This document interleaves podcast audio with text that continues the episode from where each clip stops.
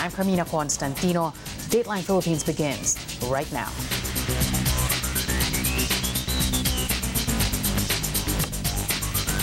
Hey, thanks for joining us. For those of you watching us on YouTube and on Facebook, nice to have you with us today. Now, we are just a couple of hours away from the inauguration of Joe Biden as America's 46th president. Meanwhile, outgoing President Donald Trump bids the White House farewell, wishing the incoming administration luck without acknowledging his successor by name. Our North America Bureau Chief TJ Manotoc joins us now with details. TJ, good afternoon from Manila. A good evening from San Francisco, Carmina. Well, in the final 36 hours before the U.S. transitions to a new administration, Americans in the world once again got a glimpse of the stark contrast in personalities of the two world leaders one with genuine empathy and compassion, and the other having little to no remorse for his shortcomings and focused solely on boasting about his accomplishments. On Tuesday, the day before he's sworn into office on the steps of the U.S. Capitol in Washington, D.C., President elect Joe Biden spent his final moments getting an emotional send off in his home state in Delaware. Biden thanked his supporters at an event at the Major Joseph R. Beau Biden III National Guard Reserve Center in Delaware, a reserve center named after his late son, the Iraq War veteran and former Attorney General of Delaware, who died of brain cancer in 2015. The president elect could barely hold back his tears as he wished his son were still alive to witness this day, one that he promised his son in his dying days. And I'm honored. I'm truly honored to be your next president and commander in chief. And I'll always be a proud son of the state of Delaware. I am proud, proud, proud, proud to be a son of Delaware. And I am even more proud to be standing here doing this from the Major Beau Biden facility. Ladies and gentlemen, I only have one regret. He's not here because he we should be introducing him as president. But we have great opportunities. Delaware has taught us anything's possible. And anything's possible in this country. So God bless you all, and may God protect our troops. Thank you. Upon arriving in Washington, D.C., Biden, his wife Jill, along with Vice President Kamala Harris and her husband, Doug Emhoff, took a solemn moment as they observed a moment of silence during a national memorial in Washington, D.C., to honor the 400,000 people who have died of COVID 19. Meanwhile, speaking at the White House in a taped address recorded the day before, President Donald Trump gave his farewell speech a day before he departs the White House. Without mentioning Biden by name, he wished the new administration well, but also took time out to tout his administration's accomplishments. My fellow Americans, four years ago, we launched a great national effort to rebuild our country, to renew its spirit, and to restore the allegiance of this government to its citizens. In short, we embarked on a mission to make America great again for all Americans. As I conclude my term as the 45th President of the United States, I stand before you truly proud of what we have achieved together. We did what we came here to do, and so much more. This week, we inaugurate a new administration and pray for its success in keeping America safe and prosperous. We extend our best wishes, and we also want them to have luck, a very important word.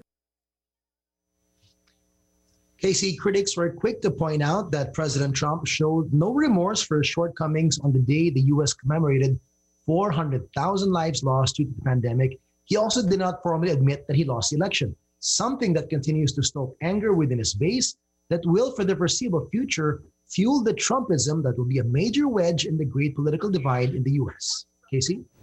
Right, TJ, in a matter of hours, we're going to be witnessing a very different transfer of power, a very different inauguration there in the United States, a time honored tradition of a peaceful transfer of power. Both presidents, uh, the former and the incoming, um, meeting at the White House, shaking hands. That's not going to happen because by the time uh, Joe Biden um, enters the White House, it's a 46th president. Trump is not going to be there. There's no no greeting, no handshake whatsoever. TJ. Absolutely. I mean, amidst the the political tensions that is making everything different with this transition of power. Of course, there's the pandemic that's making things very different and the threats of violence. So there's nobody going to be in the National Mall. It is now covered with American flags to commemorate the hundreds of thousands of Americans who would wish they could be there. Um, President Trump will not welcome the Bidens at the White House, and nor will he attend the inauguration, something that a losing candidate uh, based on uh, political laws has not done in the last 150 years uh, in the history of the U.S. So it's going to be very different, very odd, but these are the challenging times that we are in today and the challenges ahead that lies ahead for Joe Biden because this signifies a lot of the challenges that he has he's going to be facing in trying to unite the country as the outgoing president refuses to to be there for him that could have been a show of unity that could at least help uh, you know inspire his base that it's something that they could move on with that uh, he is giving that respect to the incoming president all right. Uh, we're going to have to leave it at that. TJ Manotoc, our North America Bureau Chief. Thanks, TJ, for joining us today. You keep safe. Students from the Polytechnic University of the Philippines concerned their school will suffer the same fate as that of UP and have its accord with the Defense Department abrogated as well. Our correspondent Adrian Ayalin covered the rally held by PUP students this morning. He now joins us live from Manila. Adrian, go ahead. Carmina, students of the uh, Polytechnic University of the Philippines fear that they are the next target of the Department of National Defense. Uh, students, also faculty members and uh, other um, activist organizations um, held a protest rally here in front of the uh, main gate of PUP uh, in uh, Santa Mesa, Manila. They said that what happened to the University of the Philippines may also happen to them, the revocation of the agreement between the Department of National Defense and the Polytechnic University. Just like in UP, an agreement was signed in 1990 by then Defense Secretary Fidel Ramos and uh, then PUP President Dr. Nemesio Prudente. Uh, the agreement also covers uh, military and uh, police operations in campus that this, these um, operations can only be held if there is prior notice and authorization from the uh, officials of the uh, school in any of the campuses of um, PUP. With the revocation, the termination by Secretary Delfin Lorenzana of the DND UP Accord, the uh, PUP community also fear that um, this may also happen to the DND PUP uh, Accord. According to uh, the uh, students, um, the uh, editor-in-chief of the official student publication, The Catalyst, uh, Maricho Tagailo, they said that um, they are calling on President, the current president of PUP, Manuel Muhi, to uphold their academic freedom now that is, it is under threat from the DND. Also, the uh, Anakbayan uh, PUPM chairperson Joseph uh, Mariano, he said that um, they will continue to uh, to uh, fight uh, for their um, academic freedom, for their rights as students. Although right now the they are on break, um, students um, went here and held a protest rally along with faculty members and other um, student organizations like the College Editors Guild of the Philippines, the League of Filipino Students, a faculty member, um, Boyet Mesa, joined them and he he um, told us about the long history of student activism here in uh, PUP and he said that um, that uh, all academic endeavors should not be disturbed by um, any uh, police or military operations, just like what happened during the uh, martial law regime. Um, PUP um, students take pride in the um, student activism of their uh, predecessors. In fact, here behind me, there is what they call Dambana ng uh, Kabayanihan, wherein the uh, local government of uh, Manila, uh, then under uh, Mayor Lito Atienza, um, honored the student activists of PUP, which helped topple the Marcos um, dictatorship. Again, fast forward to uh, year 2021, they are upholding, they, they want to um, assert their academic freedom um, uh, because um, their uh, DND uh, PUP um, agreement is um, under threat. Um, they said that despite the pandemic, they will continue fighting for the uh, DND PUP um, accord, especially uh, with the uh, the call of uh, Duterte Youth Party list uh, Ducielle Cardema who um, also got a beating from, from the uh, students of uh, PUP. Um, they said that um, she is not a true representative of, uh, of the youth because if she is a, re- a, true representative of the youth, she will be upholding the um, rights of uh, all students, not just uh, of uh, the University of the Philippines, but of PUP as well. Carmina?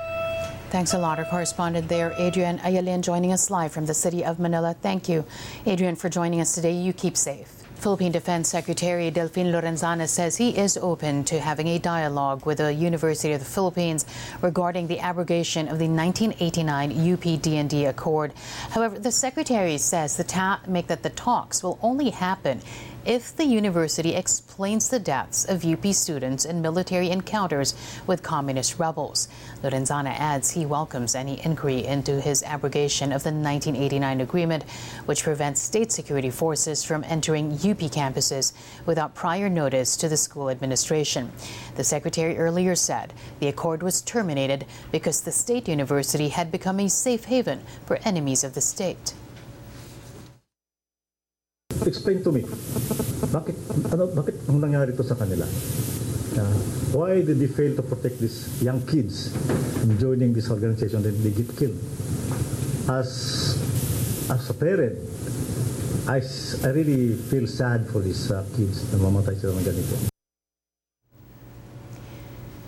Several military personnel visit the community garden in the grounds of the University of the Philippines following the unilateral abrogation of the UP-DND Accord. Ara Perez now joins us on the line with that story. Ara, go ahead.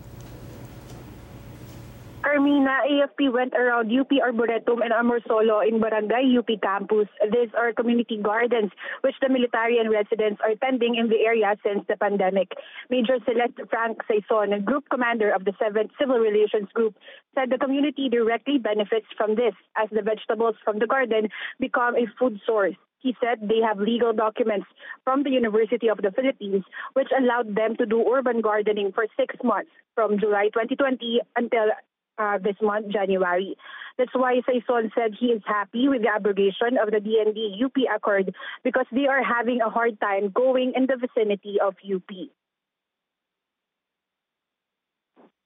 Tataka nga kami, bakit ah, sabi nila bawal ang military dito, allergic sila sa military. Eh, in fact, dito naman kami noon pa. So, there is ah, no unusual para sa amin kasi we've been coming in and out dito sa UP. And ah, siguro this is a testament na nagbabago ng socio-political landscape. Nagbabago talaga kaya sabi sa akin I I I ah, follow the the concept or notion ng DND na talagang ano, talagang ah, nagbabago ang socio-political landscape at pasay na yung ano na yan, yung accord na yan. Tumitingin lang po sila ng mga garden, ng mga tanim na gulay. Iniikot nila yung may mga puok na may mga tanim na gulay. Para ba sir sa mga residente, kakaiba ba yung merong taga-militar dito sa loob ng campus? Sir? Actually, hindi naman po sila masyadong pinapansin. Kasi po, ang ano nila is yung ang gulayan. Yun ang focus. Pag alis nila, magtatanong sa akin yung mga residente kung ano yon. Sabi ko, ang pinuntahan is the garden. There are six community gardens here in UP campus which are being taken care of by residents and the AFP. The military also supplies seeds for the crops. Carmina. All right, thanks a lot. Ara Perez there joining us on the line. Back here in the newsroom, the Philippine government is set to sign a memorandum of agreement with pharmaceutical company Unilab to secure cold storage facilities for COVID 19 vaccines. Vaccine Chief Carlito Galvez on Wednesday inspected Unilab's cold storage management and logistics warehouse in Biñan, Laguna. The facility can store approximately 5 million vaccine doses. It is looking into storing the AstraZeneca, Covovax, Johnson & Johnson, and Sinovac vaccines there.